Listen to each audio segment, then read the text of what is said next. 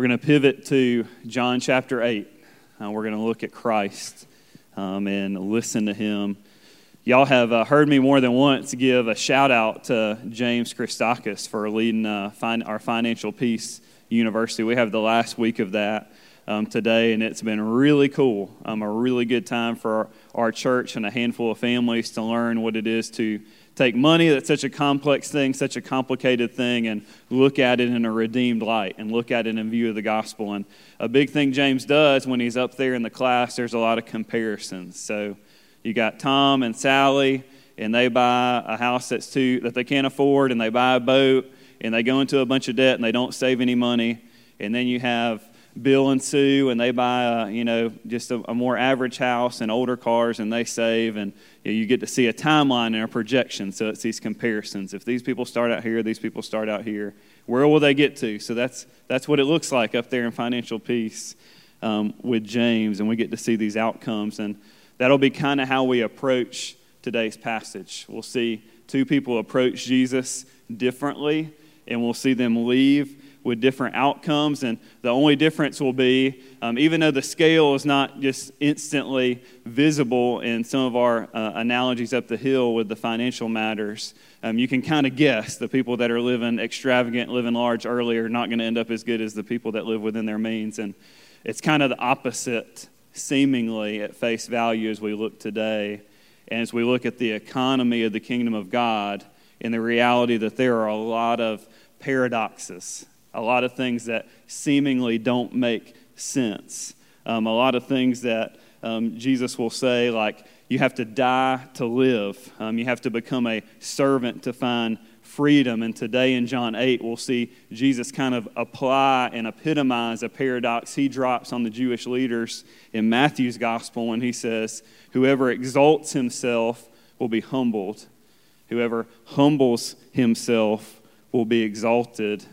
And we're going to see a squad of big shot church people, um, very clean, seemingly at face value, on the hunt to purge the world of evil.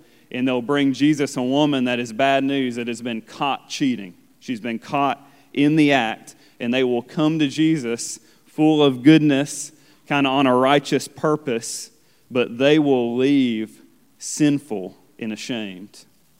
And on the flip side, we'll see a woman guilty in custody, hopelessly convicted, leave free and clear, having truly met Jesus, truly beheld Jesus, and we'll see ourselves in both. And we'll see the comparison end way better for this woman who seemingly enters into Jesus in a humiliated state.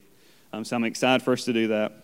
I'm not going to spend a ton of time on this disclaimer, but I want to give it. There's a disclaimer that I owe you for this passage. If you'll notice it, depending on what version you have, you might see some big brackets or a big note um, around John chapter 8. It's actually the last verse of 7 through 8 11. You'll see a lot of notes saying that this, um, to the best of our knowledge, was not a part of the most early Greek manuscripts of the Gospel of John.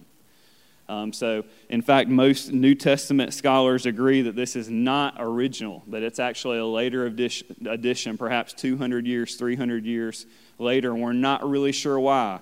Um, there's a lot of suggestions that this might have been you know, something seen, a very real event that people saw and were like, man, well, that, that really needs to be in there. We're going to get it in there. We're not really sure how it happened. And it's important to note that most people will agree that this is not original. It's kind of convincing if you read the end of seven and going into what we'll do next week. This story seems like a random, just little, just punch in between a flow of thought. But in that, one, it has survived centuries of textual criticisms, has remained in the copy of the Bible that we hold. Secondly, and most importantly, it upholds and communicates things that are true about Jesus in his kingdom. This doesn't present any out of left field, off the wall material that would contradict the rest of Scripture. And three, it shows beautiful things about Jesus. So I can't tell you definitively that this happened.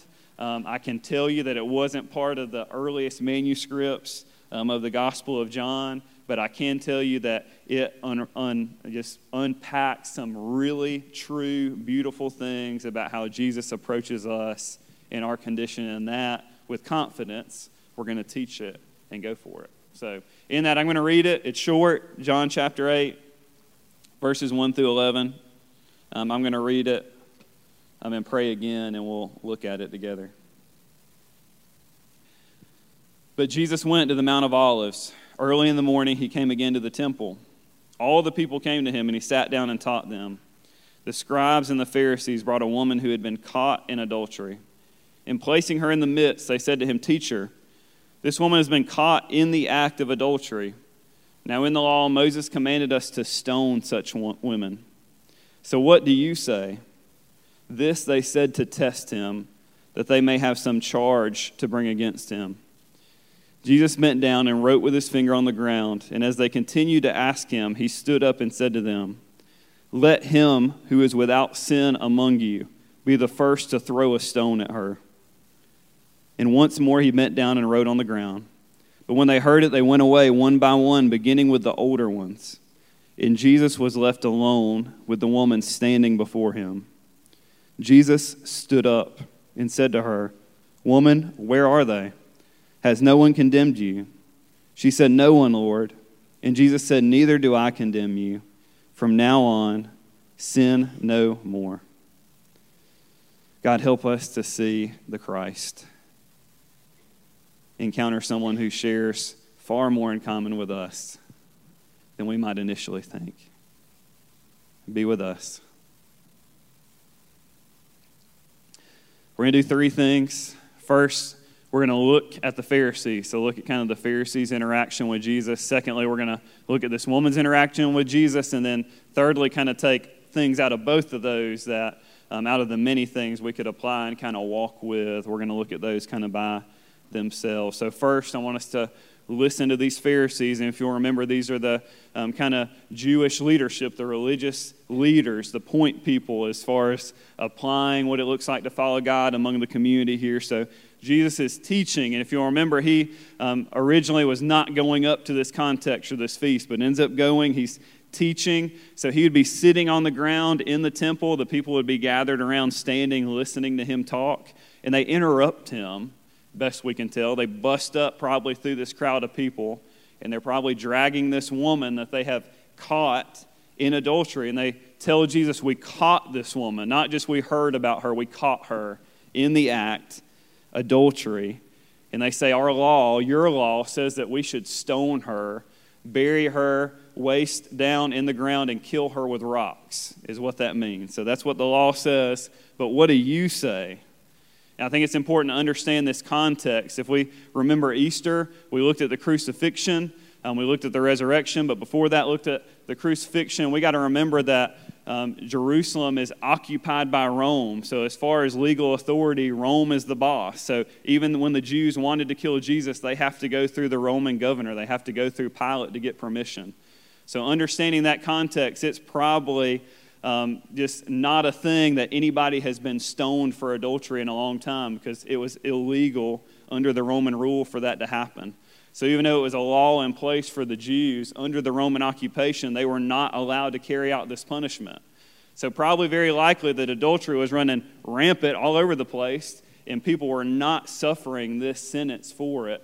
So, we see these Jewish leaders bring her, and even if we don't question the motives, what we see is some people bring someone else's sin to Christ's attention. They, they bring her in and say, Look at her, look what she's done. And they do that in a place that is not guilty. They're not guilty, she's guilty. They're handling a guilty person. And John goes ahead and kind of spills their motives in verse 6 and says, They did this to test Jesus. They're trying to catch Jesus. In other words, this is not about the woman. And if we really look at it closely, if we go by the law, it actually calls for the, the woman and the man to die. It takes two last time I checked, and we see them just bring the woman, these Pharisees, just simply out to trap Jesus in an age old debate that still confronts our heart and mind. How can God be just and fair and true and also be merciful and compassionate at the same time? And they think there's no way he can get around this. If he stones her, then he lose, loses his mercy and his, greatness, and his, his grace and his compassion that he showed during his earthly ministry, and we got him. If he wants her to go free, then he loses his truth and commitment to the word of who he calls his father. There's no way he can get around this, is what they seem to think as they bring him. They come in pride, they come in arrogance, they come in malice, they're feeling clean, they're feeling strong. And before we see Jesus respond to these people that we said before we started, John, we love to hate these guys. I want us to see ourselves here and see ourselves in this attitude. Self righteousness, pride comes up a lot in us if we will pay attention. Honestly, the root to more of the things that we do in opposition to what God calls us to than we like to admit. We love a scapegoat. We generally enjoy watching other people get in trouble since the first grade. As long as it's not us and it's somebody else, there's a relief that comes when we get to look at somebody else's sin and not ours in our culture now, you know, filmed, recorded, screenshot, whatever things that end people forever. There's generally a sense of relief when we see that happening around us and it's not us. Society in general, even in our own interpersonal relationships, in our marriage, when our spouse does something wrong, we love to point at it and look at it. All those things because it distracts us from our condition in our wrong in our sin. And I'm all for accountability and us creating a culture of that, but asking us to look in at the reality that is unfortunately true that we generally love being on the other side of accusation, watching it instead of receiving it because it's a distraction from our sin, distraction from our brokenness. Gossip, I think, is a manifest example of, of how this happened. Even before it gets malicious, us talking about other people is just easy. It, it comes to mind. We're in a, a social setting, we're not really sure what to say. Just unfortunately, in honesty, what comes to mind is being able to talk about other people. And when it edges into talking about their failures and their brokenness and their shortcomings, there's just something in us, in our brokenness, that enjoys that way too much and it's because it's their brokenness and it's not mine and it's not yours. The same reason you whip a rental car around really hard because it's not yours. And you get to give it back when we get to talk about other people's shortcomings and failures. It is easier, exposes an attitude that's just like these Pharisees that, that we parade people up to Jesus too much. And hear Jesus humble these that would exalt themselves against the sin of other people you can find 400 YouTube videos trying to speculate about what Jesus wrote in the dirt with his finger. We're, not, we're just not sure what he wrote. What he says, though, is he actually appeals to the law. So in Deuteronomy, the law would call the witness of the act to throw the first stone at this woman. So he says, All right, let's do this. You who are without sin, throw the first stone. And he doesn't say anything else. He bends back down in the ground and he just lets them sit in this and he lets conscience and conviction do what it does. And you see the older, it says the older ones, perhaps they had more to remember. As they recount their failures and shortcomings, they walk away. I have to think the young people probably still not getting it, probably following the older ones around just in mimicking, wanting to be like the leaders that they wanted to garner some respect from. But he lets it be, and this is what's so sad even in their seeing, in their walking away, that they are not perfect, they walk away from the one who could do something about it. They walk away from the Christ that is actually the solution to what he has just exposed in them. They walk away. The ones that came clean left ashamed. The accusers left accused. We mentioned a couple weeks ago how tough pride is, how cyclical pride is, and they think they're great. And when the pride is attacked, because of their pride, they run and hide from further exposure. The one that could do anything about it is left standing there. We're so prone to go hide because of our pride. Seemingly hopeless looking at guys like these, seemingly hopeless if we look at ourselves hard enough but our Jesus is a pride buster. The Apostle Paul was one of these guys, was just like these guys. And we see him point at the things that they held so dear that, that constructed their pride, and he says, This is garbage compared to the righteousness that only Christ has achieved and that He's called me into by His grace. Listen to Him address these guys, let Him address our pride. We're going to let Him do that at the end. All right, second thing, I want us to listen to the woman. Look at the woman. So, this woman, against her will, meets Jesus in a place of shame in custody and caught in the act of something that would just be socially identifyingly devastating to her. Complete humiliation. And this is in the temple. And if it's happening in the context of this feast, there's a lot of people around. This is very much in the public square, and it's not even over what she's done. She's a pawn to some spiritually abusive church people. This is how she meets Jesus. Here's the difference. Here's our comparison, our financial peace comparison. Even after her accusers leave, I have to think if I'm her, I'm running and kind of blending in and going back home. In the temple, she stays. And in the most infant, elementary way that she might know, she knows it's insane to leave this man. That is the Christ. She stays.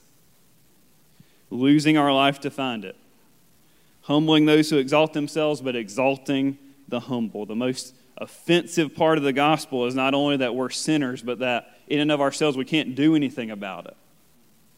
In accepting that, the ones that get it right, that get to see God through the Christ, are ones that know that they can't in and of themselves. We can't grit, work, fake, persuade our way to Him. Only when we're in this space that this woman is in can we hear him. May we hear him. And I want you to hear him hear what he does. He calmly and slowly, like he does all the time. And this is beautiful, this little part. I want you to see it and I want you to hear it. She's standing by herself, and he stands up with her. This adulteress that these Pharisees are probably prodding you know, into the crowd with a stick because they couldn't bear being seen or, or touching this unclean woman, the, the, the God man, God in the flesh, stands up eye level with her, gets where she is. Which points to the miraculous beauty that our God would put on flesh and come be with us inside of all of our funk, inside of all of our sin. Uh, we who are unclean and untouchable, God would come and want to be around. He stands up and gets eye level with her and he looks at her and he speaks. Verse 10 Where are they? Perhaps she's looking down, probably not looking up, probably not making much eye contact. And I want you to listen to this. He asked her to assess her situation. He asked her to look around and see the status of her accusers, and she sees that no one is around to condemn her. She says, No one, Lord. She sees and she testifies that Christ has removed what was condemning her. Who was condemning her? And then he instructs her, Go, you're free. And he says, From now on, in other words, new beginning, new start, sin no more. In your freedom from condemnation, may obedience, may a pattern of obedience, may obedience mark your life from this point further, having been freed from condemnation. We think so often, the world thinks so often, it is go, sin no more, and you won't be condemned. And it is the opposite it's the gospel. Be found condemned, deserving guilt, punishment. Be given life outside of yourself and be sent free from that. To obey from a heart standard. May we hear the Christ like this woman. So much in both of those things from both of these sides of this comparison. Um, I'm going to give you three to walk with. What do we do about this, lastly? Three things to kind of walk with. One is get caught. May we put ourselves in a position to get caught often and acknowledging that she's brought by you know, kind of an a, abusive entity um, against her will. Um, but anyway, these Pharisees walk away in their sin. This adulteress walks away free to sin no more. One changed and one the same. May we let ourselves continually get caught by the person of Jesus through the good graces of time with God and time with His people. Understanding that our default is to hide, or our default is to come into this space, which I love and cherish, which is a, a sacred time and space to the Lord. But a lot of us just come into this space and we're like, we're not hiding, we're coming to church. And there's so much more positioning that needs to take place in mine and your life for us to get caught in a way that we see a Christ that has freed us from condemnation. That is daily patterns of sitting still with God considering what we've thought, felt in our interactions, situations, in our work, at our house, and being like, God, catch me in my brokenness and my inability to keep your law perfectly, and let me see and hear you look me in the eyes and free me by your person and work. Putting ourselves around other people in our church family, not in a facade way, but in a way where they really can see and point to and address, and we really can see and point to and address not in judgment of accusation like these Pharisees bring, but in a, a communal effort to be transformed by a power outside of all of us. By the transforming work of the Spirit, may we put ourselves in a position to get caught in our shortfall more often in the face of Christ with time with God, time with His people. Second thing, big thing, see no condemnation. I'm going to explain what that means, what it is to do that, but see no condemnation. May we say, see that he doesn't just say we're forgiven, but the cross actually removes condemnation. I'm a recovering people pleaser. I'm going to go ahead and just tell y'all all at one time when I let you down, I'm sorry, and I'm going to take it a lot harder than, than you take it. But what comes with that is me being annoyingly optimistic. Fran will tell you our house could be on fire, and I'm like, oh, it's good. We're good. Everything's fine. I think a lot of us hear what Paul says in Romans 8 1 there's therefore now no condemnation for those who are in Christ Jesus. And we hear Paul or hear Christ tell this woman as an annoying optimist. We're like, yeah, we hear that, but you don't know. You don't know what I've done. You don't know what goes on in here. You don't know what goes on in here. And I want you to see and hear Jesus tell this woman that knows nothing up to this point, he has her look around and see that the people that were condemning her are gone.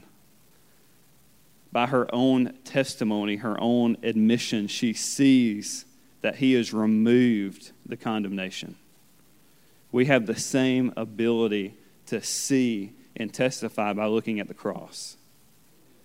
Jesus didn't sweep this adultery under the rug. He didn't just blanket say, Oh, you're forgiven, and the, and the guys were still standing there with rocks. He removed the condemnation. So he goes to the cross and he takes God's anger that we deserve for our sin. He removed it. It's really gone. And he calls us to look at the cross and see that the grounds for us being guilty and shamed and condemned are, are dealt with. They're not swept under, they're not blanketed, they're not optimized. They've been removed by the cross. There's been action from the cross. He would take a, a full measure of wrath for this adultery, for any sin and brokenness in our life, while hanging, bleeding, and suffocating. Neither do I condemn you, as he says to this woman, is based on action. And it's action that we get to look back at. It's a, a fulfilled promise that counts for us. Some of you need to hear, Neither do I condemn you. And you need to look at the cross and see that that's a, a real thing that's really been seen about.